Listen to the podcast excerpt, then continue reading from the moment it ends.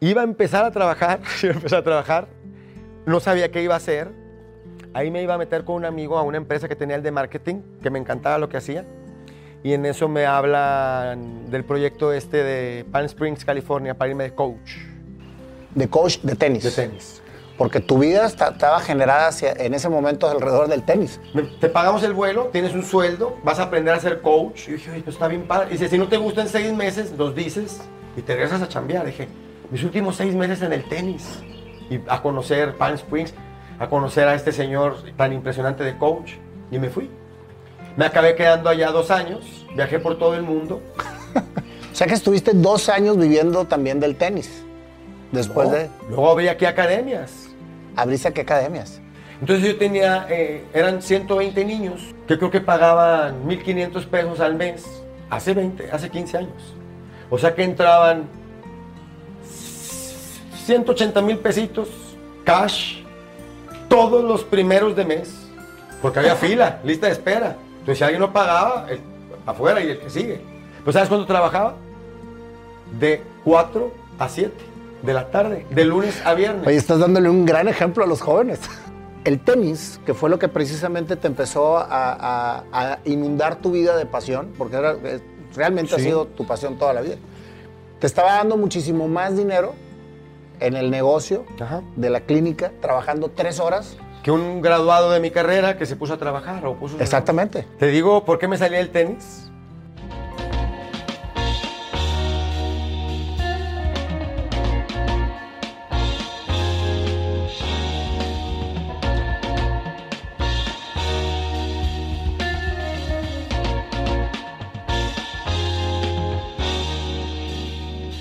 Mi querido Javi, un gustazo tenerte con nosotros el día de hoy. ¿eh, yo? Oye, se me hace muy extraño, pues somos muy amigos. Entonces, estar entrevistando a un amigo es como estar platicando en cualquier otro día, ¿no? Sí. Y así es como quiero que te sientas, bro, porque tienes bien. una historia fenomenal que contar y quiero que la gente conozca a Javier Cuesta desde su niñez.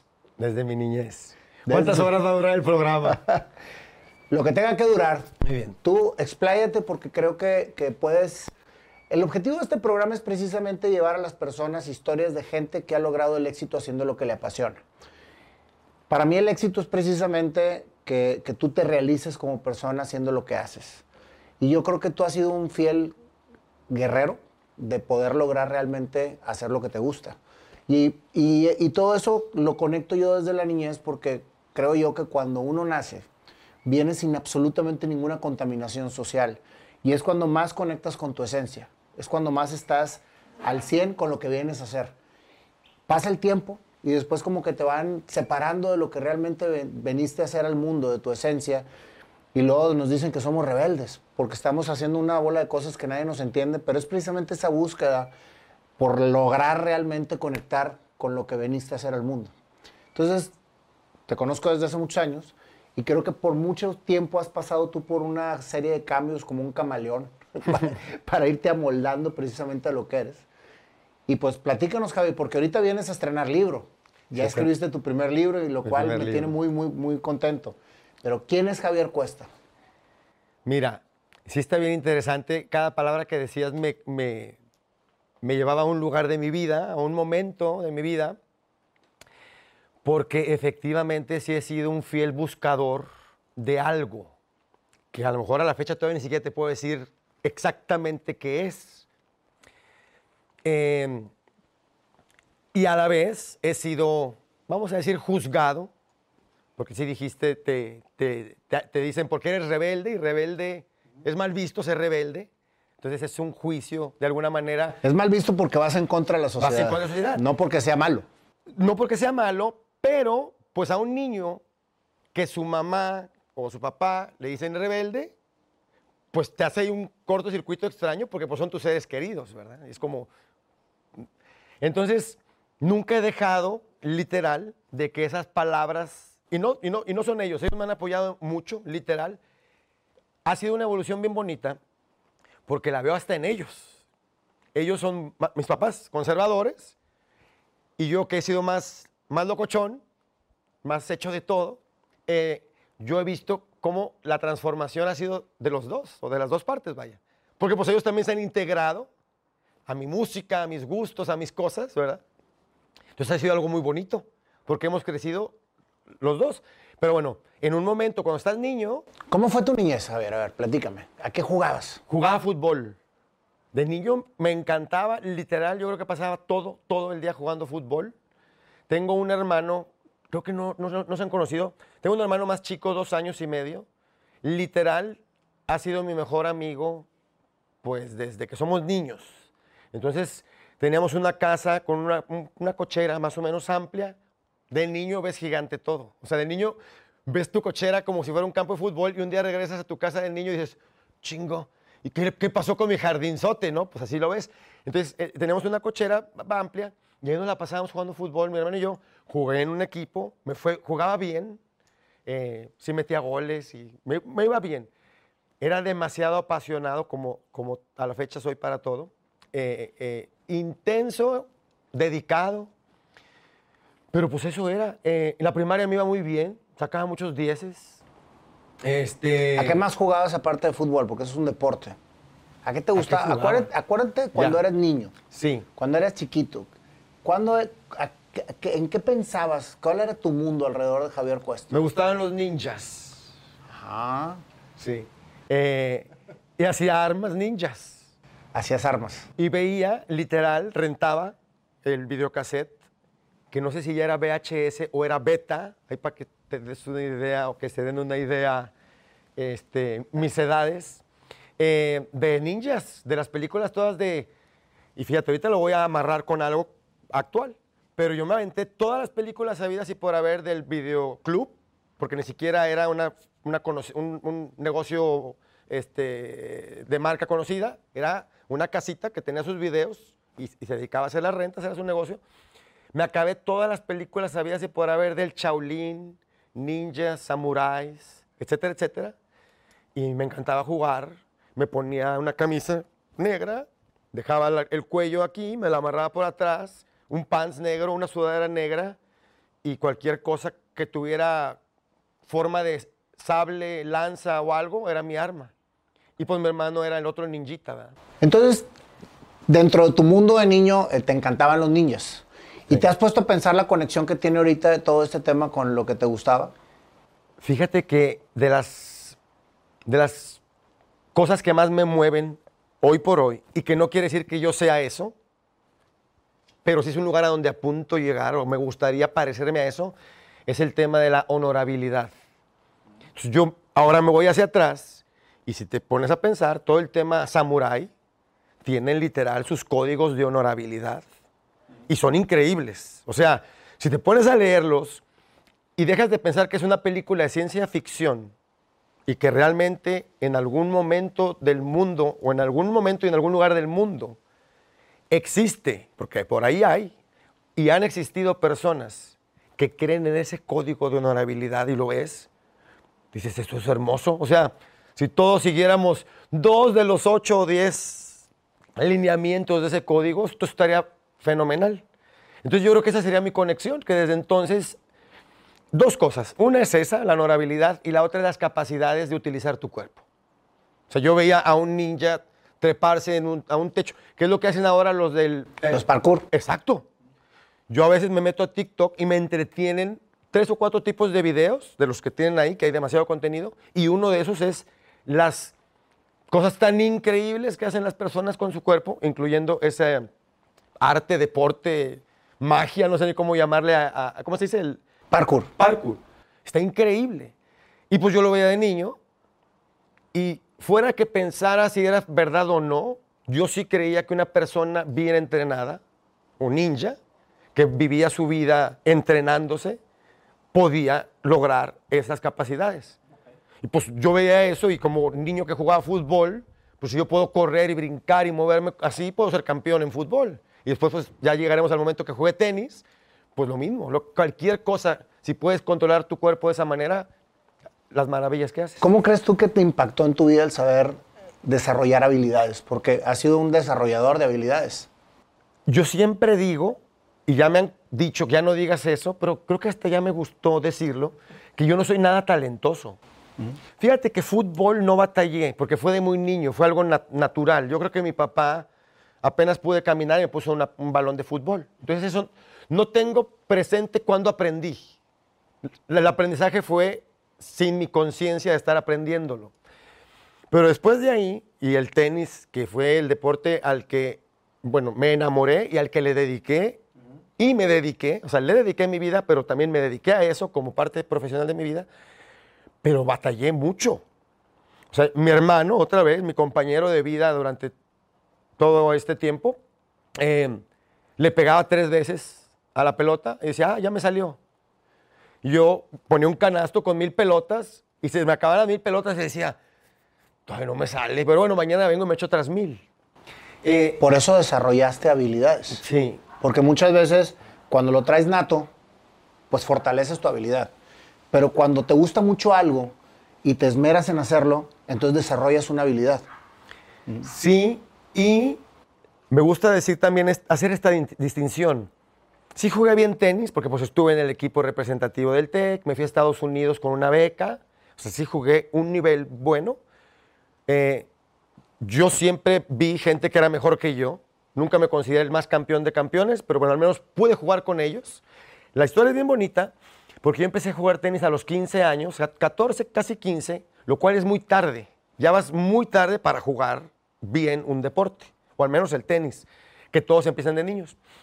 Entonces yo empecé a ir a los torneos y veía a los campeones de estatales, por ejemplo, que menciona, mencionaré sus nombres con todo gusto y todo amor, porque son mis grandes amigos.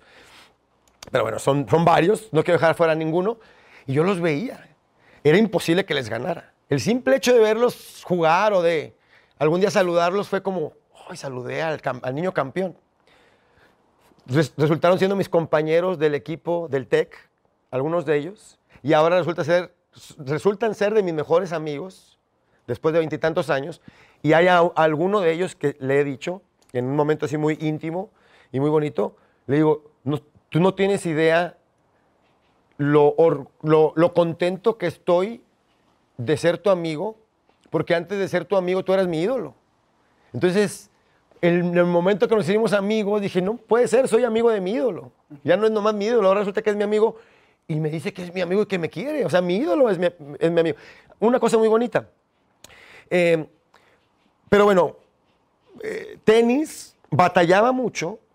Al final lo logré por persistencia, pero la distinción a donde iba es que fui mejor coach de tenis que jugador. Entonces a veces digo, el tenis profesional, pues sí, pero realmente fui más como coach. Como jugador le eché ganas y hice cosas muy bonitas, pero como coach más. Y fue por eso. Tenía que poner tanta, atención en cómo desarrollar un golpe en mí, que en el momento que me pusieron a un niño, a un chavo, a un joven, ¿Lo sabías explicar más que hacer? Perfectamente. Porque yo lo he hecho dos millones de veces y aparte, tuve la oportunidad, estuve en California, en Palm Springs, con uno de los mejores entrenadores del mundo, un español, José Higueras. Él fue top 10 del mundo en- antes de McEnroe. O sea, él fue campeón de los torneos de la televisión en los tiempos previos a McEnroe. Y luego él fue coach de Pete Sampras y de Michael Chang, o sea, jugadores unos del mundo. Yo viví dos años con él para aprender a ser coach. Y allá llegaban los mejores jugadores mexicanos. Entonces, me estaba enseñando el mejor, coach del mundo a ser coach. Ahora, em, ex- experiencia fuera de este mundo. Y luego me mandaban a los, a los jugadores más talentosos de México, porque eran los que la Federación Mexicana decía, váyanse a California a entrenar. Y yo, que había batallado tanto para aprender, pues con todo eso, a un niño talento- talentoso, o que a lo mejor iba a, a aprender más fácil que yo, decírselo era como pan comido, y reforzó una creencia en mí de que yo era buen coach. Tenista no.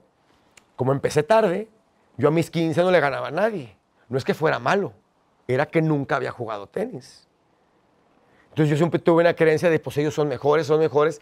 Cuando los podía alcanzar, mi cabeza a veces me decía, Javi, ¿cómo le vas a ganar a tu ídolo con el que hace dos años no, no le veas ni la bola? y dicen que, es, que, es, que no es bueno conocer a, lo- a la, a la gente que admiramos tanto. ¿Por qué? Ah. Digo, Porque luego te decepcionas. Es eso, es eso. Yo creo que es eso. Es, es increíble porque es un tema de expectativas. Yo creo, y en el libro hablo un poco de eso, que ya hablaremos un poquito del libro, creo. A lo mejor ni hablamos del libro. este, Estás hablando del libro. Pues al final estoy hablando del libro, porque el libro pues soy yo, exactamente. Me pareció esa una paradoja perfecta. Este, son expectativas, pero yo creo que sí. Tú ves a, una, a, un, a un cantante, a un deportista o algo, y literal, tú creas en él un, una cantidad infinita de cualidades. Y de admiración hacia esa, persona, que es inspiración, y que mientras que sea inspiración, pues es mejor que sea inspiración y no que lo conozcas, porque somos humanos. Y al momento de tener una conexión con el humano que tanto admiras, puedes decepcionarte de lo que realmente no es. Lo que pasa, sí, y sabes, eh, otra vez en mi teoría, cómo funciona esto, es la dualidad. Vivimos en un universo dual, tiene dos polos, calor, frío, etcétera, etcétera. A mayor intensidad en la que experimentas una emoción, a ese mismo grado experimentas la emoción opuesta. Entonces, para una persona que admiras tanto, tu nivel de juicio para lo que haga mal va a ser a la misma intensidad. Wow. Entonces está cañón. Porque, no sé, si a mí me echa mentiras un amigo mío, raza que conocemos, ay, compadre, me echó mentiras, pues sí, ya sabes cómo es el compadre. Pero si me echa mentiras eh, Federer o Nadal o un tenista de esos campeones del mundo, ¿cómo? ¿Cómo me mintió? Pues hizo lo mismo que tu compadre. Pero la manera de juzgarlo fue muy distinta porque tiene que ver con esa polaridad de tu admiración versus tu juicio. Y es increíble, Javier, que todo eso se puede dar también en las creencias, en la religión, en la política, en, la cuestión social, en todo lo que, lo que está alrededor de nosotros, manejas esa misma intensidad de admiración contra la intensidad de un rechazo, una situación en la que no estabas de acuerdo con lo que sucedió. Sí. Y la justificas. O sea, hacer guerra para evitar una guerra es justificado. Hay un dicho que me encanta que dice, gritar, o tratar que se callen, o sea, imagínate una maestra, ¡cállense! Gritar para que se callen, pues es seguir con el ruido. Entonces, pelear una batalla para evitar una guerra, pues es luchar. Hay una que es excelente y te ha pasado, porque yo creo que todos lo hemos visto, la mamá que le pega al hermanito mayor y le dice, no le pegues a tu hermanito. Estamos llenos, llenos, llenos de esas contradicciones y es eso. ¿Cómo has llegado a este entendimiento, eh, Javier? ¿Has tenido mentores espirituales? Fíjate que he tenido un montón de mentores. Em, pero ese dicho que dice que, que el maestro aparece cuando el alumno está listo, ¿verdad?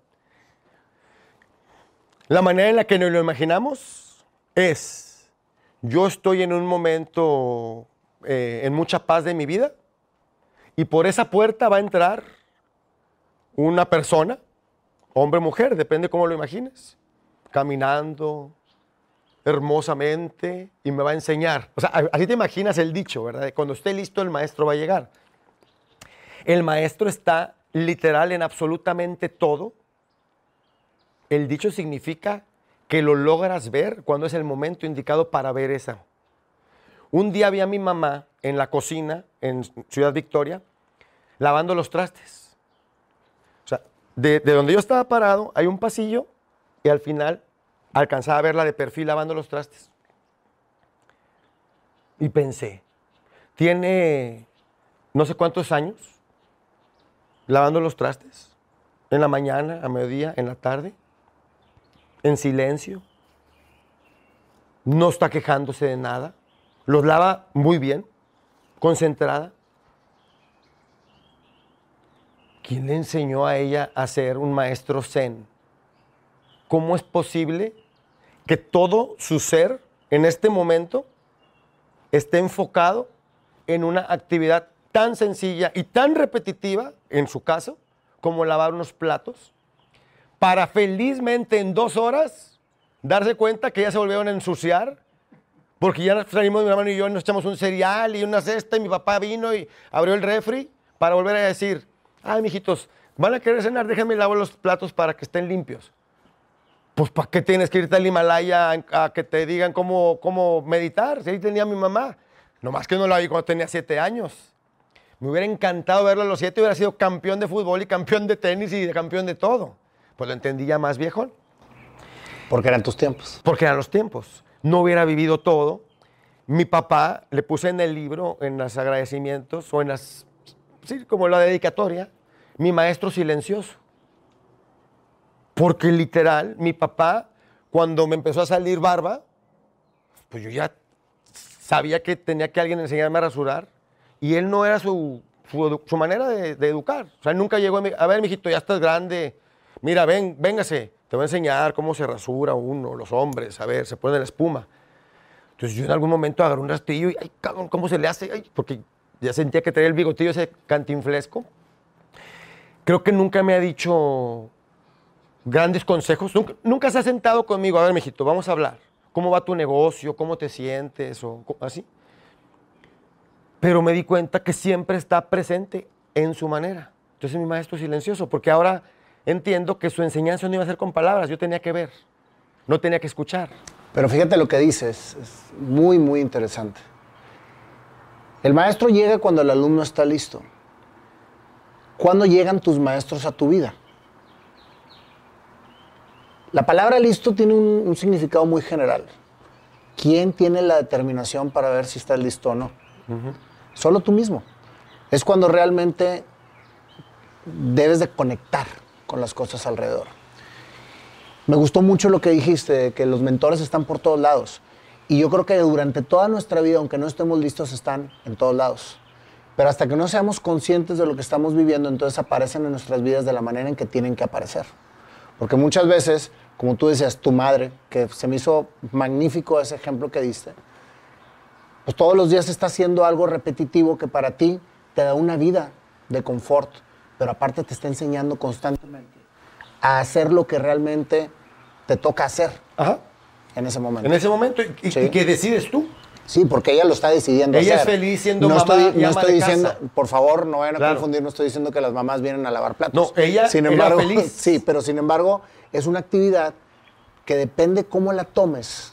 Puedes ponerle toda la pasión y ser maestra de lo que están viendo tus hijos alrededor, de la perseverancia y el cumplimiento de tus deberes, en el sentido de lo que te toca hacer. Sí. ¿verdad? Entonces, ¿qué sucede? Que tú en tu particular persona aparecieron tus maestros en el momento en que debieron haber aparecido. ¿En qué edad fue? ¿A, a qué edad empezaron a aparecer? Eh, yo creo que como a mis 27 años, o sea, hace casi 20, empecé a entender ciertos mensajes, más que aparecieran, como decimos, empiezas a, a verlos ahí. Pero desde antes he estado siempre en esa búsqueda. Ahora que escribí el libro, que he estado revisando, pues que me puse como que a analizar un poco, me di cuenta que yo hace literal 20 años o más hacía ejercicios de meditación por algún libro que leí cuando no estaba de moda.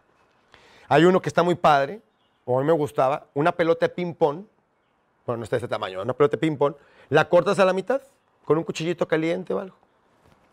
Te acuestas en tu cuarto, apagas la luz, dejas una- un foquito prendido, nada más, o un poquito de luz, y te pones las dos mitades en los ojos. Y te acuestas a respirar. Llega un momento que como está la luz a través de la pelota de ping-pong, ves blanco. Y literal, después de un tiempo, estás respirando, ya no sabes si estás con los ojos abiertos o cerrados. Porque hace el efecto de una mente en blanco. Bueno, eso yo lo hice cuando tenía eh, 19 o 20 años, que no existía y, en mi vida nadie me había explicado eso. Hay otro ejercicio bien padre, que por ejemplo pones dos iPhones, ahora que existe el iPhone, antes no eran iPhones, y en uno pones la música, en uno pones Led Zeppelin, el otro pones otra canción. Entonces empiezas a tratar de enfocarte en escuchar Led Zeppelin y dejar de escuchar la otra. Cambio, cambio, cambio. Y empiezas a lograr cosas. ¿De dónde le saqué los ejercicios? ¿Quién sabe? Porque no había esa información. Pero tengo 20 años haciendo esas cosas porque yo creía y creo, ahora más, ahora ya me lo he comprobado a mí mismo más, fielmente en las capacidades y en el poder de la mente. Yo leí un libro que se llama El Poder de la Mente, que me lo regaló uno de mis mentores, que es el papá de unos niños, ahora jóvenes, amigos, antes alumnos, tenistas.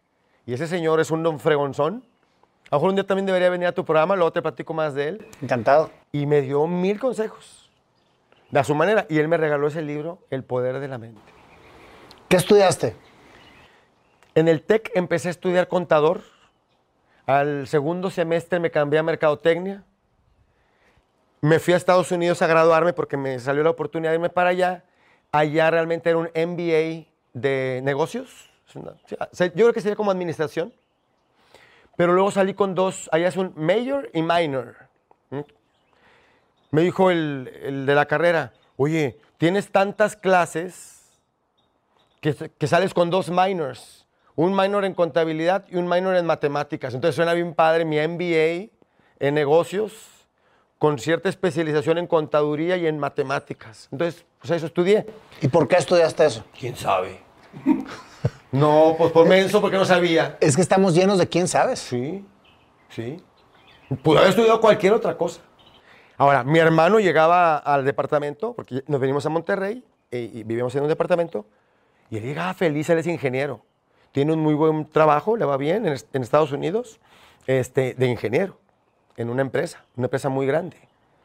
Él llegaba a la casa a hacer la tarea y a veces hasta me compartía.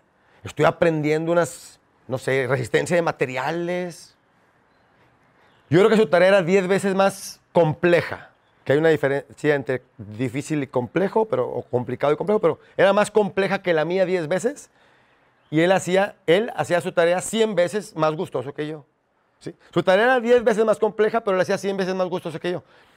Porque él sí estaba Apasionado, con apasionado eso. con su carrera al grado que no la soltó y es lo que le ha dado... pues, es que imagínate, Javier, nos hacen elegir una carrera a los 18 años, cuando no sabemos ni siquiera hacia dónde estamos queriendo llevar nuestra vida. Sí. cuán menos que vamos a querer de nuestra vida profesional. Entonces, yo creo que hay un po- muy poco porcentaje de personas que llegan realmente a estudiar lo que les apasiona. Muy poco. Sí, yo también creo. Yo, yo estudié administrador de empresas y la verdad de las cosas es que no era como que fuera mi, no era como si no es como que fuera mi pasión.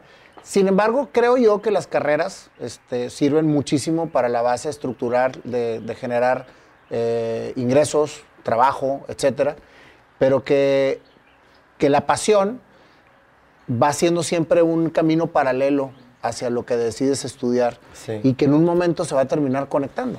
Mi hermano, hablando de un tercer mentor, me dijo... Y ese lo tenías desde que naciste. Ese lo tuve siempre. Yo creo que ese siempre, a, ese, a ese sí, siempre lo escuché. O- Y siempre lo he visto con ojos de admiración, aun cuando es más chico. Él toca guitarra. Yo, tú sabes que yo toco batería, somos ex compañeros. Y tocas guitarra también Y y también toco guitarra. Pero yo siempre digo, cuando alguien me dice, ¿tocas guitarra? Sí. Ay, tu hermano, ah, también. Pero él toca mejor. Pero no es un tema De competencia. simbólico ni de competencia. Realmente yo veo, digo, pues hay canciones que a mí no me salen y a ti sí. Y tenis, pues yo le eché muchas ganas. A le ganaba en algún momento, pero porque era dos años más grande. Pero decía, pero él juega más fácil.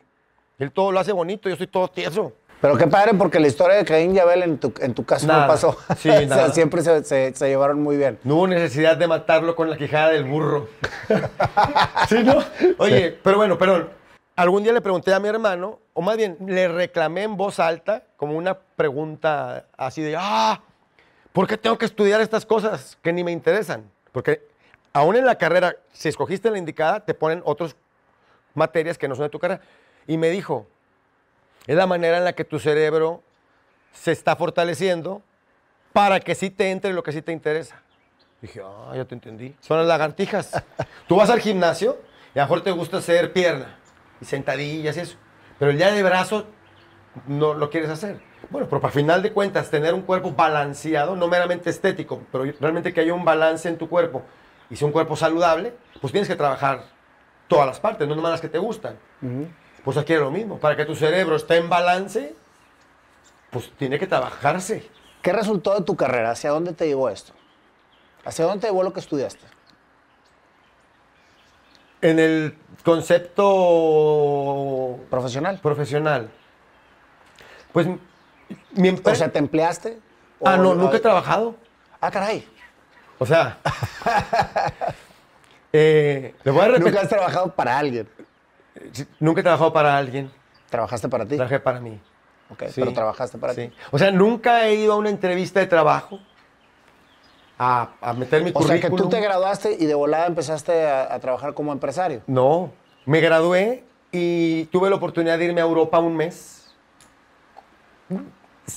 La palabra no es que nos regalaron un viaje a Europa por mi graduación, porque creo que suena muy fresón para lo que realmente fue como mis papás, mijitos, podemos hacer el esfuerzo para que vayan. Coincide que, que se está graduando de carrera. Y nos fuimos mi hermano y yo con otros dos amigos. Entonces fue un viaje, pero yo lo tomo como mi viaje de graduación, ¿verdad? Que así fue. Y yo les dije a mis papás que yo no me iba a regresar. Eh, entonces yo eran los boletos impresos, literal, no había nada electrónico.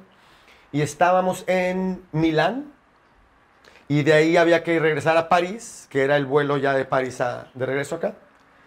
Y le dije a mi hermano, le dije, oye, sí me voy a quedar. Me dice, ¿pero a qué? Le dije, a escribir un libro. Y dijo, bueno. Abrió su maleta, me dice, ¿qué necesitas de mis cosas para que te quedes? Wow. mis botas, una chamarrita extra. Creo que le quité dos o tres cosas. Dijo, yo ya me voy de regreso, tú te vas a quedar, ¿hasta cuándo? Y agarré mi boleto y dije, no sé, el de regreso. Y me quedé allá, pues anduve, estuvo bien padre. ¿Cuánto tiempo te quedaste? Seis meses, casi cinco. O sea, cinco más, cuatro más. Me acordé, o más bien mis papás me recordaron que un buen amigo, buen amigo desde la infancia y que todavía lo frecuento, vivía en Sevilla y estaba estudiando una maestría de, su- de arquitectura. Y ahí Él- le caíste. Llegó un momento en que dije, oye, a ver, ¿cómo cuánta lana traigo para andar viviendo, verdad? Entonces le dije, oye, Pancho, ¿me, me, me- me puedo, ¿me puedes rentar? O sea, ahora sí que sería una renta como cuando era estudiante. Sí, claro, Javi. Tengo tres, dos o tres recámaras, no me acuerdo. Y pues nomás estoy yo solo. Mira, pago tanto de renta, tanto. Ah, está bien. ¿Y te pusiste a trabajar? No, nunca he trabajado, te dije. Pues no me estás escuchando que yo no trabajo. No, fíjate que tenía dinero ahorrado del tenis. Y mis papás me seguían Ah, porque, apoyando. porque dabas clases de tenis durante tu estudio. No, fíjate que cuando terminamos mi semestre, el semestre, yo no sabía que la universidad me mandaba un cheque para mis gastos. O sea, aparte de pagarme la universidad, los libros, yo llegaba a la, a la librería. la- Todo eso becado por el tenis. Sí. O sea, tú te fuiste a Estados Unidos becado por el tenis. Sí. Me pagaban la universidad, la- los libros, lo- lo- lo- que de hecho no compré ni un libro de mi carrera nunca. O sea, yo iba y compraba o agarraba con mi crédito que tenía libros de arte, fotografía, cine, dibujo. Yo salía con unos libros bien perrones, pero no eran de mi carrera. Te una historia. Ni en el TEC, ni en la Universidad de Texas Pan American, que es donde me, gradué, Creo que nunca, nunca no es cierto, pero casi nunca llevé mochila. Llegaba al salón y para que el maestro tampoco se enojara, pedía una hoja, pedía una pluma y hacía como que tomaba apuntes, sacaba la clase, regresaba la pluma y tiraba la hoja a la basura. Pero nunca, nunca he reprobado una clase en mi vida. Ni un examen de admisión, nada. ¿Y cómo le hacías sin apuntes, güey? Pues unos días antes me ponía a estudiar, a machetear o a estudiar o a entender. Me juntaba con alguien y le decía, oye, ¿podemos estudiar juntos? Porque pues yo en todo el semestre no, no vine, ¿haz cuenta? Vine, pero no vine. Y me pasaba que a veces estudiaba con... Hubo tres materias que si no sacaba en el final arriba de 96, o sea, necesitaba arriba de 96 para pasar con 7. Y claro que la, pues en el TEC, claro que mis compañeros me dijeron, Javi, mejor ni estudies. O sea, nadie saca 96 en un examen final. Mejor dedícale esas horas al examen siguiente, que sí la vas a pasar. No, güey. ¡Pum! 96. Hubo un maestro que me citó a su salón, el de economía, y me dijo así, Javier Cuesta, no puedo creer que pasaste. Yo te quería tener aquí el siguiente semestre. Dije, ah, necesitaba 96 en el final de economía para sacar 7. ¿Cuánto saqué? 97. Hasta pasé por un gradito más. ¿Sí? Entonces, bueno, no era un tema jactándome, sino que ha sido muy chistoso porque, pues, a, a lo mejor también eso me ha ayudado que no he batallado tanto con eso. Pero tú mismo has generado todo eso, Javier. Es- Ese es a lo mejor lo que, lo que ahorita ya estás comprendiendo. Tú generaste tener un ahorro para quedarte en Europa sin saberlo. Tú generaste estudiar en Estados Unidos becado por el tenis. Tú generaste toda la parte de lo que has ido aprendiendo en la vida. Entonces tú has sido verdaderamente el arquitecto de tu propio destino y has ido abriéndote caminos conforme lo que querías hacer. Sí, ahí hay un... Tú dijiste, me quiero quedar en Europa, yo no voy a regresar. Sí. ¿Cómo? No sé, No sé. pero lo hiciste. Y no me morí. Sí. O sea, no me morí de hambre. Porque quiero estoy. escribir un libro, ya lo escribiste. O sea, fíjate cómo, cómo va conectando todo. Y eso es lo que me encanta de las historias. Porque cuando nada más te, te- te pregunto cosas específicas sobre lo que estás haciendo ahorita, no sabemos qué tuviste que hacer para lograr lo que estás haciendo ahorita. Sí. Y ese es precisamente el objetivo de este programa. Sí. ¿Verdad? Bueno, entonces, de ahí, te regresas de Europa. Me regreso. El libro está ahí en draft. Es- eh, no es esto. Es una historia. Estando allá, porque estamos hablando de que estudié, estando allá me metí a la Universidad de Sevilla y estudié literatura francesa. En esos seis meses. Sí. literatura francesa y mitología griega. Ándale. Ni siquiera fui a recoger el diploma. Por burro. No, no por burro, pero ahorita digo, estaría padre tener un Pero a ver, diploma de ¿por, por qué te metías a estudiar tanto si no te gustaba estudiar? Fíjate que las cosas que estudié después de la carrera me gustaron todas. He estudiado cine, he estudiado fotografía, estudié fotografía por correspondencia en el Institute, New York Institute of Photography, que creo que es algo... Pues al menos suena muy padre. Suena muy padre. En inglés suena muy padre aparte. Me llegaron, yo estaba en Palm Springs, California, pagué con la tarjeta de crédito y me llegaron cajas con libros y hasta venía un, un- una, Un señor. una cabeza, lámparas, sombrillas, todo para un estudio en casa, porque tenés que mandar cada mes tu sobre con el examen, fotografías, todo. Y por correspondencia me gradué de fotografía del Instituto de Nueva York. Este, ¿qué, qué era el punto? Ah, en Sevilla me metí a estudiar. Todo lo que estudié después de la carrera lo disfruté mucho. O sea, cine, foto. Porque ya, ya, quería, ya sabías que querías estudiar. Sí. Fíjate cómo te mandan a la carrera becado por el deporte.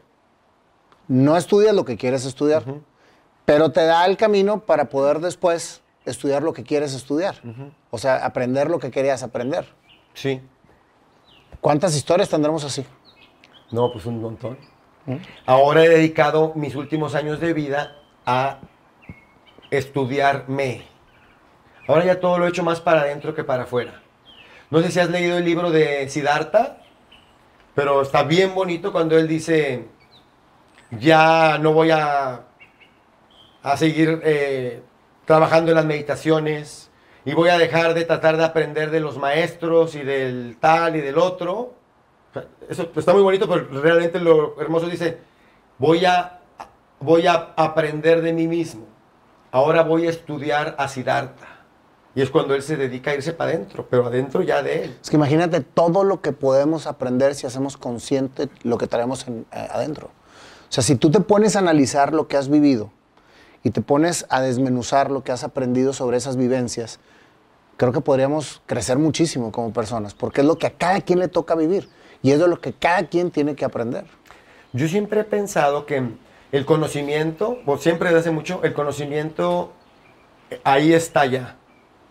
Realmente lo vas desbloqueando. Nada más que las famosas capas de la cebolla, que dicen que hay que pelar esas capas de la cebolla, son las que le vas poniendo encima. Ayer platicaba con un amigo y según Dalai Lama, creo que es el que dice, la ignorancia es la base del sufrimiento. Él así lo dice. Mi amigo ayer dijo, no, güey. En la ignorancia vives feliz, cabrón. Cuando, ahora que sé más cosas, pero me la paso preocupado todo el tiempo. Le dije, no, abusado. Y lo dije con mucho cariño, me parecemos muy amigos, se vale decir lo que sea, pero dije, lo que tú llamas conocimiento es el conocimiento erróneo. No es el conocimiento eh, rectificado. Así lo llaman en Oriente, en, el este. Eh, conocimiento erróneo no es cómo voy a hacer para que mi empresa eh, genere más dinero, o, o cómo meto en la bolsa de valores, o cómo estoy con una dieta que me haga perder peso. No estoy diciendo que sea un conocimiento malo, pero ese no es el que te lleva a la felicidad. Entonces es el erróneo. El conocimiento correcto para ir a la felicidad no tiene nada que ver con tu empresa ni con eso. De hecho, ni tampoco tiene que ver con la estética de tu cuerpo. Es el que va para adentro. Ese es del que el Dalai Lama habla de que ser ignorantes de ese conocimiento te lleva al sufrimiento. No el conocimiento que nos da la televisión y el mundo en general. Entonces yo siempre he pensado que realmente el conocimiento está dentro de nosotros, le vamos poniendo capas de la cebolla por todo lo que nos enseñan, nos dicen, nos educan, nos, nos adoctrinan, que esa palabra me encanta porque siento que adoctrinar es casi como, ah, tienes que hacerlo así. Y son las capas de la cebolla. Por eso es que ahora es más difícil. Ahora tienes que quitarlas para ver si empezar para adentro. Y las situaciones de la vida, combinadas con las emociones, desbloquean. Así como en el PlayStation, que ganabas a un, o sea, llegabas a un nivel y ¡pum! se desbloqueaban nuevos mundos. Aquí, cada situación de tu vida que te emociona, la emoción literal es la que va, es la llave que va y ¡pum! te abre nuevos mundos. Por eso el que ha tenido desgracias muy feas, se les desbloquearon sus mundos. El que ha tenido esa... En el libro hay una que me encanta que es la belleza colateral. Vivimos en un universo dual, ya dijimos hace rato, todo tiene dos polos. No hay manera de que no sea así. No podríamos entenderlo. Es la manera en la que estamos diseñados para entender el frío con el calor y así todo. La belleza colateral, daño colateral se le llama a un daño causado sin querer. Es un eufemismo, creo que se dice. Eufemismo es una manera muy elegante de decir algo, ¿verdad? La belleza colateral, pues podría ser lo mismo si es que estamos en este mundo dual. Es a un evento no deseado tener la capacidad de encontrarle lo bello que se revela de ahí. Pero para poder lograr eso, tienes que salirte del sujeto que está inmerso en el sufrimiento. Elevarte de la ocasión y desde esa perspectiva ver todas las cosas hermosas que suceden, inclusive a partir del primer momento de tu vida. Me tocó de manera personal vivirlo. Yo lo sé. De hecho, cuando ha habido dos sucesos en mi vida muy fuertes, el de mi padre, que fue el que, el, que me marcó muchísimo, en donde yo entendí que no hay absolutamente ningún otro camino más que ser víctima o superhéroe. Yo le digo superhéroe porque en realidad cuando tienes un drama muy fuerte y ves lo que se desarrolló alrededor de ti con ese drama, entonces te conviertes en un ser de crecimiento. Claro. Y una víctima es lo que regularmente la sociedad quiere de, un drama. Siempre arropar a esa persona y justificarlo para tenerlo controlado. Y es algo muy, muy profundo que si, que si nos ponemos a, ver es más o menos lo que tú estás diciendo. Los daños colaterales hacen que el, que el crecimiento salga al momento de verlos desde afuera. Pero si los estás viendo desde adentro, eres una víctima de ese daño. Y eso es precisamente lo que no te hace crecer. Sí. Entonces, que, eh, en realidad veo en un Javier que conozco desde hace muchos años un crecimiento constante ante situaciones muy complicadas. Lo de tu empresa, platícamelo. Regresé de Sevilla, iba a empezar a trabajar, iba a empezar a trabajar, no sabía qué iba a hacer. Ahí me iba a meter con un amigo a una empresa que tenía el de marketing, que me encantaba lo que hacía y en eso me hablan del proyecto este de Palm Springs, California, para irme de coach. ¿De coach de tenis? De tenis. Porque tu vida estaba generada hacia, en ese momento alrededor del tenis. Pues yo ya me había, o sea, mis seis... Era tu mejor empresa, güey, te dio para estudiar, te dio para, para, para, irte a, Europa, etc. Pero yo era escritor. O sea, yo ya tenía seis meses en Europa sin jugar tenis, viviendo la vida de un escritor, whatever that means. este, y me marcan y me dicen, Javi, te damos el vuelo a Palm Springs. creo que nunca he ido a California, ni a Los Ángeles, ni a ningún lugar del estado de California. Estando todo en Europa. Ya, no, regresamos a Monterrey. Ah, eh, en Europa fue eh, de, verano a finales de año del 99 y llegué a Monterrey y en enero me estaba yendo a Palm Springs. Te pagamos el vuelo, tienes un sueldo, vas a aprender a ser coach. Y dije, oye, pues está bien padre. Y dice, si no te gusta en seis meses, los dices y te regresas a chambear. Dije, mis últimos seis meses en el tenis y a conocer Palm Springs. a conocer a este señor tan impresionante de coach y me fui. Me acabé quedando allá dos años, viajé por todo el mundo, eh, porque pues ahora era coach de los jugadores. Nos llevamos dos meses a Europa, bueno, ahora sí nos llevamos dos meses a Europa, pero a jugar torneos. O sea que estuviste dos años viviendo también del tenis. Después No, de. Luego abrí aquí academias. ¿Abriste a qué academias? Sí, eh, eh, en el Club Sierra Madre, en el Club Chipinque, Alpino Chipinque, en el, en el- ahora Tennis Center. Sí, en- en las ac- no sé si se pueden decir cifras económicas. En mi primera academia, cuando que terminé, apenas, apenas llegué de Palm Springs, ahora, claro que trae un currículum impresionante. O sea, Javi viene de estar dos años con José Higueras. Es, yo quiero que me enseñe a jugar tenis todos querían que les enseñara a jugar tenis. Y lo digo con toda la humildad del mundo. O sea, realmente, pues sí, pues... Y lo digo con mucha humildad porque pues no, lo- no lo inventé yo. Tu- tuve la oportunidad de estar con el que, Claro. con el que es el mero fregón. Entonces yo tenía, eh, eran 120 niños que creo que pagaban 1.500 pesos al mes hace 20, hace 15 años. O sea que entraban 180 mil pesitos cash todos los primeros de mes, porque había fila, lista de espera. Entonces si alguien no pagaba, el- afuera y el que sigue. Entonces 180 mil pesos así cash. Y bueno, se repartían algunos dineros, pero... Así abriste tu primera empresa, que vamos a llamarle que fueron las Esa fue mi clínicas. primera empresa. Pues ¿sabes cuándo trabajaba? De 4 a 7 de la tarde, de lunes a viernes. Oye, estás dándole un gran ejemplo a los jóvenes. Pues digo, No, te lo estoy diciendo en sentido, No, me en quedé sentido pensando- irónico. O sea que en realidad, cuando el tenis, que fue lo que precisamente te empezó a, a- a inundar tu vida de pasión, porque era- realmente ha sido tu pasión toda la vida, te estaba dando muchísimo más dinero en el negocio Ajá. de la clínica, trabajando tres horas. Que un graduado de mi carrera que se puso a trabajar o puso... Exactamente. A- o- digo, a eso voy. Es que muchas veces nos enfocamos y enfrascamos en que si ya estudiamos una carrera, a eso es a lo que nos tenemos que dedicar. Te voy a Y- decir- y, si no es así, entonces estás mal, porque entonces ¿para qué estudiaste eso? Y fíjate cómo una cosa te va llevando a la otra. Es increíble. Te digo por qué me salía el tenis.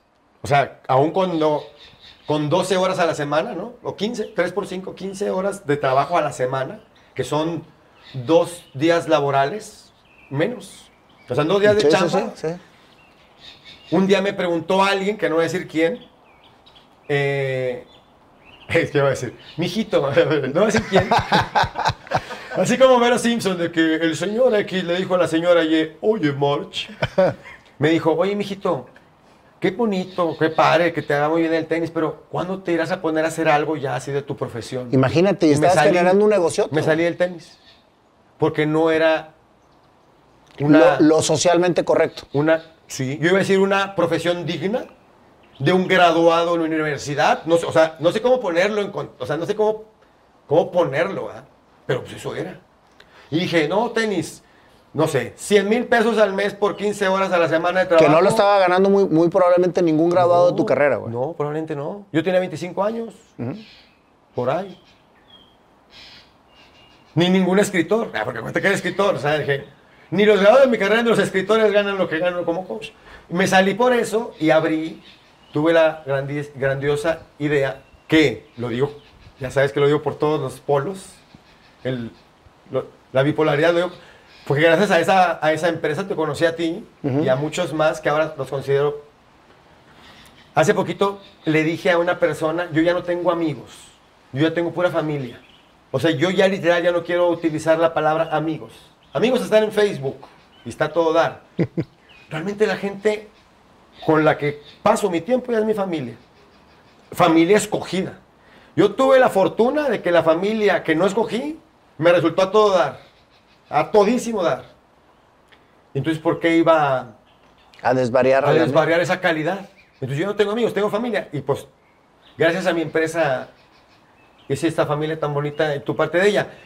Pero bueno, pues abrí la empresa de seguridad en el 2004 para ser un empresario importante. Para seguir los lineamientos de lo que te estaba dictando la sociedad. Porque yo iba a mi oficina con un saco, aunque no más hubiera dos empleados. Pero yo llegaba a una oficina en saco, no en shorts. ¿Sabes que en algún momento yo sentía que andar en shorts ya a los 26 años, cuando ya soy grande, ¿Te sentía Chabelo? Chabelo, te lo juro, me, sen- me senté a Chabelo. Chabelo tiene un chorro de lana. O sea, como que- Claro, oye, claro que me O sea- encantaría ser Chabelo. o sea, ¡Hola, amiguitos! ¡La catafixia! ¿sí? Pues sí. Mm. Pero fíjate nada más, Javier, cómo nos van etiquetando socialmente a patrones, que si te sales de ese patrón, entonces no eres exitoso. A ver, güey, para mí el éxito había sido, eh, pa- para mí el éxito es, tengo clínicas de tenis habiendo tenido un super mega carrera alrededor de mi, de mi pasión y ahorita estoy generando un friego de lana, aunque ande en shorts y trabaje tres horas al día. Oye. Pero eso socialmente es una contradicción a lo que tenemos que hacer. La satisfacción. Ver a un niño poderle pegar a la pelota gracias a un esfuerzo y luego ver a la mamá y al papá felices de que el niño, o sea, para todos lados era pura felicidad. Otra vez no es presunción, son datos, pero hay un jugador a quien quiero mucho que no era de los campeones. Me agarré en marca personal con él y se metió top 10 de México en un año. Su papá me adora en el sentido de no manches, o sea, ganó el estatal, pero caminando, ganó el regional caminando. El seccional creo que perdió la final, se le escapó, pero fue... Antes no ganaba partidos. Hubo unos, un, un par de chavos de su generación, que te digo cómo me apodaron, el mago. Me dijeron, güey, hace un año yo le ganaba a este güey fácil. ¿Qué hiciste? Entonces, esa satisfacción, ¿tú crees que en mi empresa, el cliente, ¿tú crees que me hablaba? Oiga, licenciado Javier, muchas gracias por el guardia que me mandó el día de hoy, ¿no? El día que me marcaba, o sea, el teléfono sonaba y era terror, ¿verdad?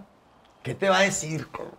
Llegó tarde, no vino, trae aliento alcohólico, los zapatos están boleados, no, se- no trae el gafet, dejó entrar a alguien sin identificación, algo de eso va a decir.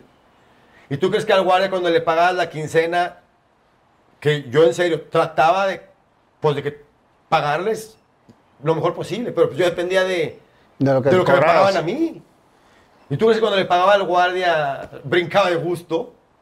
Ay, mamacita, así como que, ay, pues gracias. Yo decía, pues estoy en un negocio que nadie está contento. Y venía de pura felicidad. Y venía a estar puro felicidad. Digo, lo más infeliz del tenis era cuando peleas un partido. Pero se te olvida, lloras, ay, perdí, y al día siguiente estás jugando ya feliz. Acá siempre era infelicidad. El cliente no está, como dicen, yo hago como que te pagas y tú haces, tú haces como que me cuidas. Sí. Entonces dije, no, ¿qué puede ser? Y aparte, que cuando me pidieron, no me pidieron, cuando me sugirieron ser digno empresario, nadie me explicó que, que hay una cosa que se llamaba Hacienda, Seguro Social, y que tienes que pagarle dinero y esas cosas. Y de pronto dices, ¿cómo? Claro que fue una experiencia buenísima. ¿Cuántos años duraste con la empresa? Todavía la tienes. Todavía la tengo. Pero realmente 10, 9, 9 enfocado. Con mucha bonanza. Yo tenía 50 mil dólares ahorrados, que fue con lo que empecé. Que fue lo que te dio el tenis. Fue lo que me dio el tenis. 50 mil dólares a mis 20... Ah bueno, ah, bueno, ya tenía 29. Bueno, o sea, no estaba ya tan chiquito, pero 50 mil dólares, dije, para la empresa. En nueve años, mi facturación fueron... Y dije, ah, hasta, hasta está representativo. Como, si un día me preguntan, ¿y por qué te saliste? Pues ya vi que sí puedo. Pues así, pues sí, me fue bien. Obviamente, suena bien bonito así en papel. Era un tema Mi Por- pregunta es, empezaste con 50 mil, facturaste y con cuánto acabaste. ¿Con cuánta deuda? No sé lo que quiero decir. Ese es el tema. Sí. No. Primero, para que te paguen, ¿verdad? Suena bien bonito así desde lejos. El margen de utilidad también no es tan alto. Hay unos negocios en donde son márgenes muy grandes. Ahora, como quiera, era un muy buen dinero. Esta pregunta siempre he sabido que me la, que me la iban a hacer, sobre todo en un tema así, no, no, no entre amigos. Y me acuerdo mucho de, no me acuerdo si fue José Alfredo Jiménez, que dijo, la mitad de mi fortuna me la gasté en, en vino y mujeres. Y la otra mitad la malgasté. pues yo creo que más o menos. No tanto así, pero era un tema. ¿Tú no te tocó la cena con Vicente Fox cuando vino a Monterrey? De los empresarios que fuimos a cenar con él. ¿No te- Tuve oportunidad de platicar un poquito con él. y con su esposa y me dijo, eh, yo creo que tenemos un café, no sé por qué, Javier, eh, ¿cuál sería tu recomendación para el gobierno federal, tú como empresario, representante de los empresarios del norte? Yo creo que fui un poco irreverente, pero le dije, bien fácil, que paguen a tiempo. Pues que yo tenía como contratos con gobierno federal grandes. Yo le di a todo mundo, Capufe, SAT, a todo gobierno federal le tuve servicios. Y llegaba la nómina y, licenciado, no salió el cheque, ¿cómo? Pero el cheque es de hace, o sea, es un pago de la factura de hace dos meses. Ese es el primer problema, creo yo, en mi industria y en muchas, el tema del, Del flujo. del flujo. Ya desde ahí te estás muriendo las uñas. Entonces yo Sí, decía, porque hay muchas empresas que venden millones y millones y no cobran. Y truenan. no, yo decía, entre más rico soy, más pobre soy. Porque entre más guardias crecía, mi empresa aparentemente era más rica, pero cada vez tenía menos dinero porque estaba pagando las nóminas de donde podía. Y entonces tienes que pedir prestado pa- pa- para Claro. pagar y se te va armando la rentabilidad. Y nadie te enseña los eh, eh, costos del dinero en el tiempo. O sea, vaya, no, no nadie te enseña. Yo, pues acuérdate que no ponía atención en la escuela. O sea, si me lo enseñaron, pues no puse atención. A la hora de hacer los números, decía, cabrón, ¿y por qué no salieron las cuentas? Y ya no, mira otra vez. Cuando tienes empresa de, no me acuerdo, si- creo que tuve como 500 guardias, fue el número más grande. Eh, te lo juro, el mes no tiene 30 días, tiene 3. O sea, el día primero, día 14 y día 31. O sea, te lo juro que cada, todos los días es nómina. Y dices, no puede ser que otra vez es un día nómina, güey. La pagué ayer la nómina. No, licenciado, fue 15. No, güey, no puede ser nómina otra vez. Checa bien tu calendario. Así vives. Te reinventaste por completo, porque ya toda esa parte de, de la, de la- de la vida empresarial, que resumiste muy bien ahorita, ¿sí? te llevó a una segunda transformación en tu vida. La primera fue pasar del tenis al empresario y la segunda fue pasar de empresario nuevamente a conectarte Ajá. con la ilusión del ser, con tu libro, con lo que estás haciendo ahorita. Fuiste baterista de una gran banda que se llama Black Sox, Sí. que es mi banda, Sí. con la banda que hicimos, y que, y que juntos hicimos muchas locuras. Sí. Juntos hicimos varias cosas en las que aprendimos. Y descubrí un Javier que cada vez iba precisamente cortando más los gajos de la cebolla para encontrarse a sí mismo. Me limitaste. No querías que tocara doble bombo. Sí, así es cierto. Me porque, limitabas. porque el señor era metalero y lo poníamos a tocar Juan Gabriel. Javi, doble no. Taca, taca, taca, taca, querida. Eso taca, tampoco. sí. Ok. Sí. Querida. Sí. Así, sí, así. Pero bueno, te- ya te perdoné. Ok, Que- que ya perdonar. limitado. A lo que voy, Javier, es que realmente me da tanto gusto escucharte en este momento de tu vida, en donde llegó un punto en el que dijiste, me voy a vivir a Tulum, como cuando decidiste ir a, irte a Europa, y rehiciste tu vida allá y conectaste otra vez con el tenis. Y ahorita estás volviendo a hacer lo que tanto te apasiona hacer, que es ser coach, porque realmente eres un coach de vida que se genera en varios aspectos como el tenis, pero sé que, que- has, que has acompañado a mucha gente, incluyéndote a ti mismo en primera persona. Claro. Sí. Y escritor, que finalmente ahorita estás, estás este, sacando tu primer libro, en donde muero por leerlo, güey, porque, porque conozco tu vida muy a detalle y creo que la has plasmado muy bien.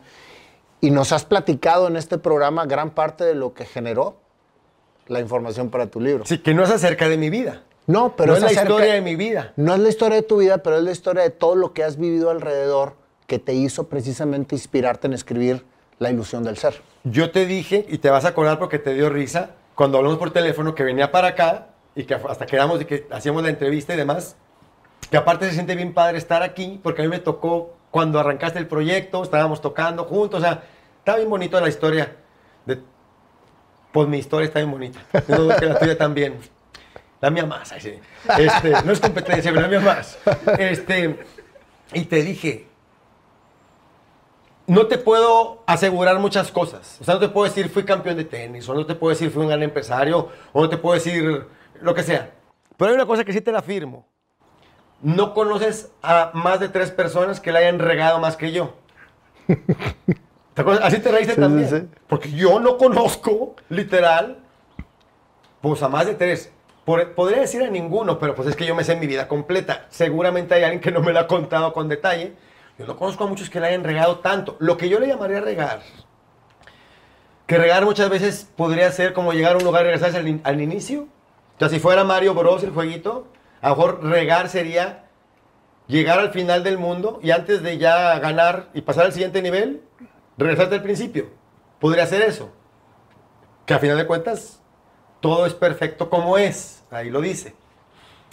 Eh, pero bueno, em, realmente lo que pongo aquí es aprendizajes, eh, quotes, ¿cómo se dice? Este, frases de, de otras personas que sí están ya con, eh, eh, consagradas como grandes pensadores, algunas de mi autoría, frasecitas, algunos ejercicios prácticos. O sea, realmente lo que estoy compartiendo ahí es, a mí me ha ayudado. Ayer platicaba con mi amigo, me dijo, Javi, dime una cosa en la que te haya ayudado, lo que estamos hablando específicamente de un tema, dime una cosa en la que te haya ayudado. Me dice, el mundo sigue igual. Le dije, tu mundo sigue igual, mi mundo es totalmente distinto. Y esa es la única cosa que te iba a decir que me ha ayudado. Mi mundo no es el mismo. Tú me ves a mí igual, porque tú me me estás viendo con tus ojos y con tus filtros. Lo que yo digo, tú escuchas lo mismo, porque lo sigues escuchando con tus oídos. Lo que yo veo y lo que yo escucho y lo que yo siento es totalmente distinto al mundo que me acabas de describir. Y es totalmente distinto al mundo que yo hubiera descrito antes de este camino que me aventé hacia adentro. ¿Quieres que te dé otra cosa más, así como que ya con eso, con eso tienes para saber que estoy 100% pagado por mi esfuerzo de aventarme el clavado para adentro? ¿Cambiarías algo de tu vida? Mm, probablemente hubiera sido menos terco con la empresa. O sea, en algún momento pensé, oye, estoy muy bien. O sea, era un momento donde estaba todavía bastante en balance, las cuentas por pagar, las cuentas por cobrar. Creo que todavía la pelotita esa que se va haciendo cada vez más grande estaba muy controlable. Y pude haber dicho, mira, hago mi cash out o le dedico eh, todo un proyecto de, de- de orden y de estructura para luego vender la empresa. Siempre hay un pelado que dice, traigo lana, quiero comprar un negocio ya hecho, ya trae currículum, trae cierta antigüedad. No sabía ni siquiera que existía eso. Después ya aprendí, dije, lo hubiera trabajado un par de años a, a dejarla pre- preciosa para que llegue un pelado ya te la compro y hago mi cash out de mis cuentas. Y, pues no me salí. Dos o tres veces me dije, dije, voy a salirme y me marcaba alguien.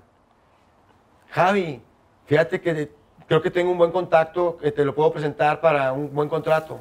Y yo, ay, güey, ya está, ya, ya había pensado que este era el último año que, que crecía. Pero a ver, échame el, a ver, échame el contacto. Y no te podías salir. Y te enreatabas más. Contratón, yo, oh, contratón.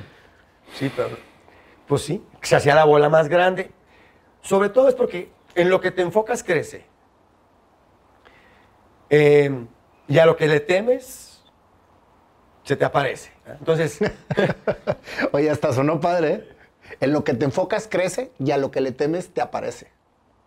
Ándale, cabrón. ese es para mi siguiente libro, no me la vayas a robar.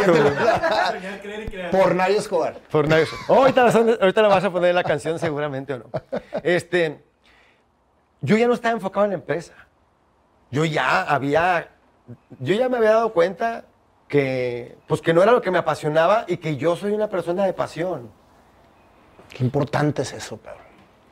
Qué importante es eso, pero qué difícil es tomar la decisión de dejar de pertenecer a un sistema para hacer tu propio sistema.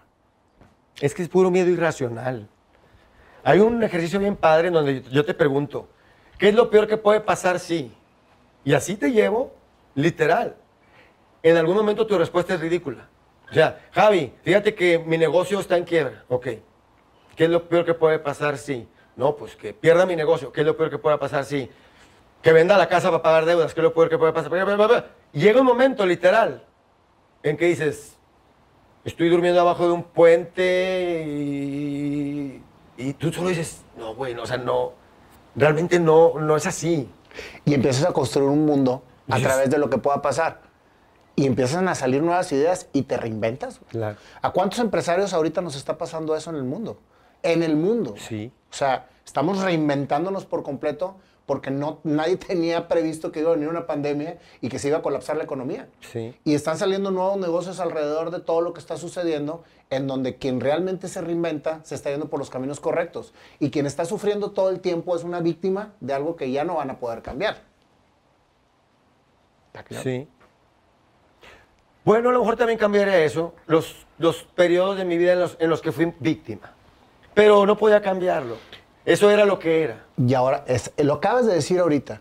Yo creo que si todas las cosas que viviste te sirvieron para ser lo que eres, entonces no cambies Claro. ninguna porque no serías quien eres. Es que dice, eh, el hombre nunca se puede equivocar en el arte de ser él mismo. O sea, tú no te puedes equivocar en el arte de ser tú mismo. Lo que puede ser es que estés erróneo en las expectativas que tienes de ti mismo.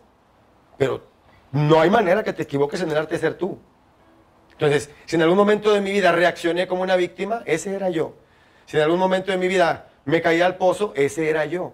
Que yo haya dicho, no puede ser que me haya pasado esto, era que mis expectativas de lo que yo creía que era eran distintas a lo que realmente era. Pues sí. Tu libro se llama La ilusión del ser. ¿Por qué el nombre? ¿Tú crees que el miedo sea una ilusión? ¿El miedo? Híjole, es que si digo esto voy a adelantarme a mi libro 2. Yo creo que todo el mundo que nos rodea es una ilusión. Es todo un tema muy profundo y bien bonito, porque realmente tiene un fondo bonito. Inclusive la manera en la que percibimos el tiempo, la manera en la que entendemos el espacio, es todo un tema dentro de la ilusión. Y es la ilusión del ser. Y literal, estás proyectando. Dice, ahí dice, eh, eh, ¿qué somos? Somos nuestra mente. Literal, lo que hay en tu mente es lo que eres. Y es lo que proyectas al mundo exterior. Hay otra parte que dice, si quieres conocer a alguien, conoce sus creencias. Eso te incluye a ti mismo. Entonces eso somos. Somos lo que está en nuestra mente y nuestra mente es regida por nuestras creencias. Entonces, literal, es la ilusión de pensar que lo que está allá afuera sucede separado de mí. Lo que está allá afuera es una consecuencia de lo que está en tu mente Y en tu interior. o en tu interior. Que no es lo mismo mente y cerebro. Mente hablando de lo abstracto, lo que no puedes tocar, lo que no puedes ver, de dónde te llegan las canciones. ¿Tus canciones de dónde vienen? De la nada. De la nada es de donde se construye el todo. Como tu escritura. Como mi escritura, de la nada. De esa mente es a la que me refiero.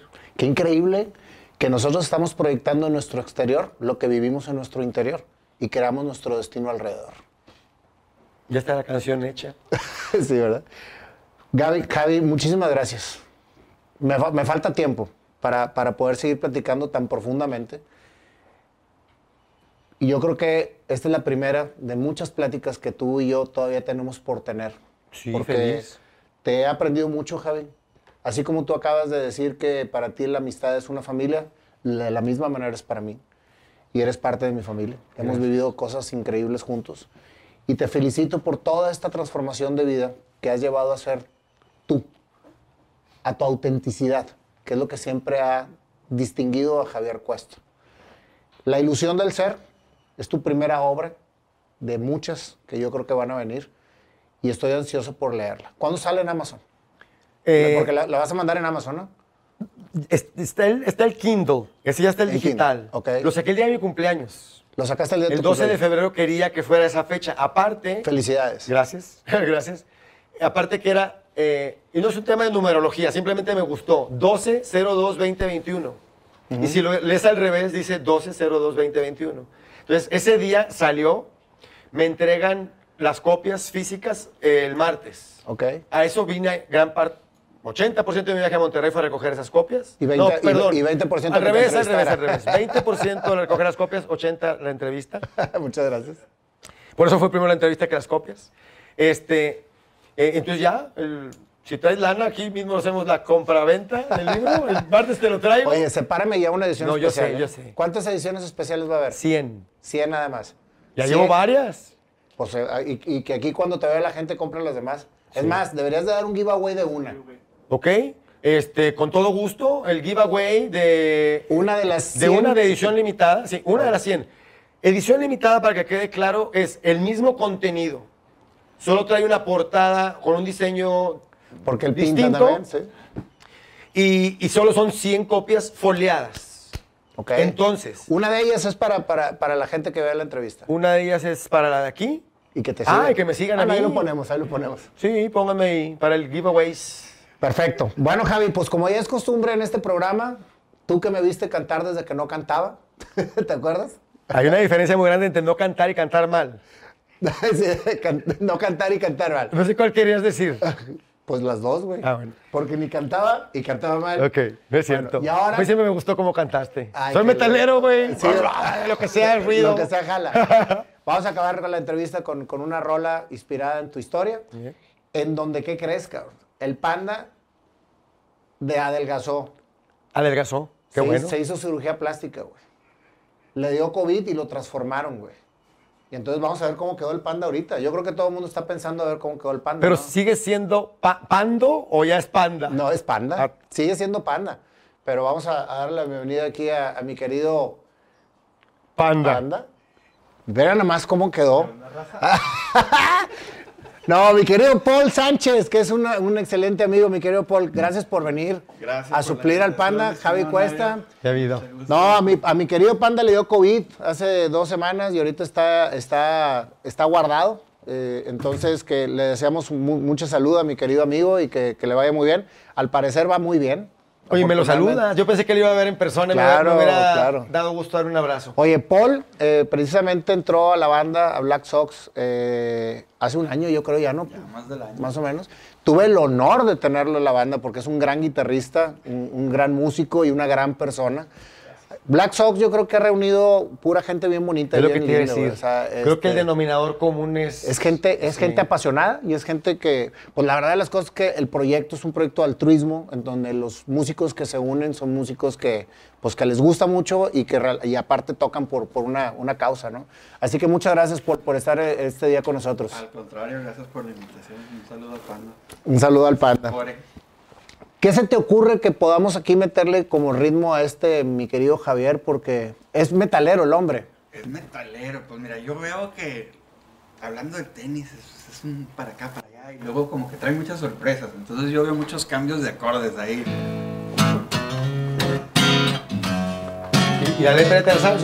Ya la tengo, güey, pues es, de- es tu entrevista. Naciste en una familia, tus principales acompañantes, el maestro en silencio. Y tu madre, gran maestra. Tu mejor amigo, tu hermano, juntos te acompañaron a sacar el verdadero Javier, el que venía a descubrir. El mundo apareció el niño deportista, aprendiendo de los ninjas a ser honorable. El método empezó, Javier conoció la vida con sabor, la vida aprendida.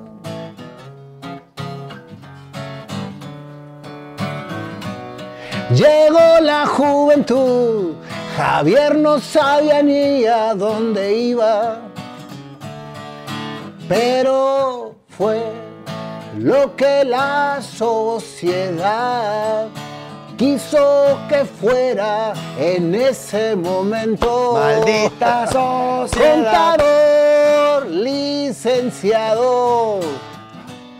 Así Javier se graduó, pero adivina que el tenis lo ayudó y hasta lo becó a Europa lo llevó. Aprendió que sí se puede. Dice que nunca trabajó, pero siempre se afanó a descubrir, a buscar, a encontrar, a crecer, a tropezar y a aprender. Clínicas de tenis él puso, súper bien le iba, pero en contra de la sociedad. Maldita Empresario se volvió, Javier aprendió, mil guardas obtuvo, mucha lana venía, pero al final el tenis le dio lo que la empresa nunca le pudo dar. Satisfacción, pasión, cocheo, aprendizaje.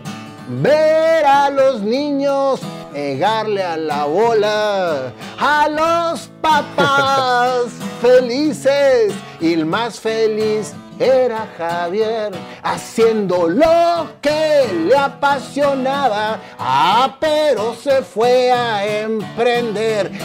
Y de pronto él volvió a escribir todo lo que vivió, aprendió y ahorita Javier es lo que de niño él soñó, conectado con su pasión. Quería hacer el coro, quería hacer el coro. ¿Puedes darle tantito más? Dale, dale, dale. Todos conmigo. Arriba Javier. Arriba Javier. Arriba Javier. Arriba Javier. Se acabó. Muy bien. Gracias, Javier. Gracias. Muchas gracias, Javier, por esta grandiosa historia. No sé si te gustó el tono, porque tú eres muy metalero, No, pero estuvo todo dar. estuvo con madre. Estuvo bien buena la guitarra. Oye. Oye, perdón. ¿Sabes? Se me hace que- estamos grabando, ¿va? No, sí, claro, sigue grabando. Creo que Pau, Panda ya no va a volver. Es lo que iba a decir, pero no quería que estuvieran grabando. Panda, se me hace que ya te, ya te suplieron. No, la neta, muy bien, Paul. Muchas gracias. Muchas gracias, Javier, por tu historia. Muchas gracias por, por toda esta inspiración. Y de verdad, brother, es un honor ser parte de tu familia. Sí, igualmente, qué padre. No Qué dejen de leer su libro. Gracias. Sí. Gracias.